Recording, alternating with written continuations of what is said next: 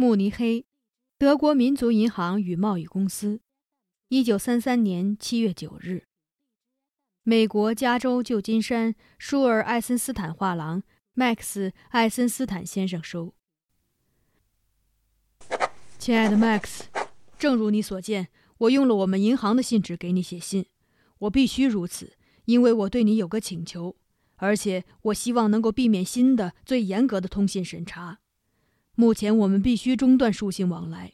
我不能和一个犹太人通信，就算我不是政府官员也不行。如果是必须的交流，你千万要把信附在银行汇票中寄来，而且不要再寄往我的家庭住址。至于那些让你难过的严酷手段，我开始也不喜欢，但我渐渐看出这些痛苦的必要性。犹太民族对任何收容他们的国家来说都是麻烦。我对个体的犹太人完全没有恶感。我永远把你看作我的朋友，但是你要知道，当我真心诚意的对你说我爱你的时候，并不是因为你是犹太人，尽管你的确是。犹太人是世人的代罪羔羊，这不是没有原因的。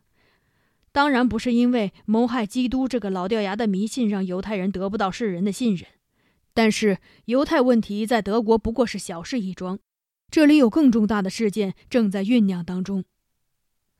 如果我能让你看见，如果我能让你明白，在我们温和的领袖的领导下，德国获得了新生。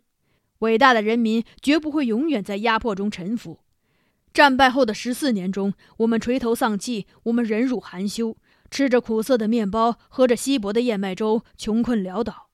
但是现在，我们自由了。我们要在其他民族面前彰显我们的力量，抬起我们的头颅。我们要净化血管中不纯正的元素。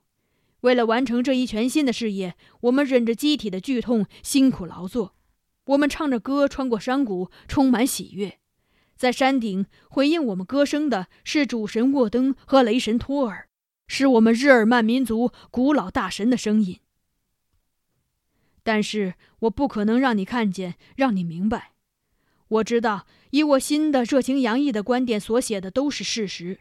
但是你看不到这所有的一切对德国来说多么重要，你只会看到你的人民遇到的麻烦，你不明白少数人的受难将拯救数百万人。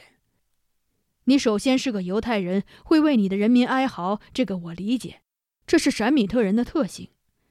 你哀叹，却永远没有足够的勇气反击，这就是出现大屠杀的原因。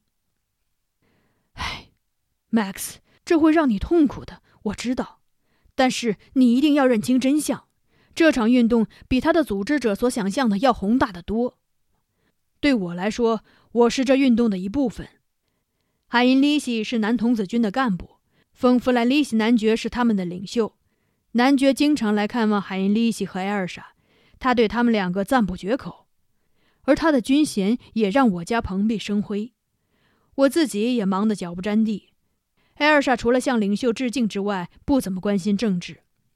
最近一个月，她太容易疲劳了。也许孩子很快就要降生了，等这个孩子生下来，她就该好多了。Max，我很遗憾，我们的通信马上要以这种方式结束了。也许在将来的某一天，我们会在一种更好的相互谅解中重逢。你一如既往的，马丁·舒尔。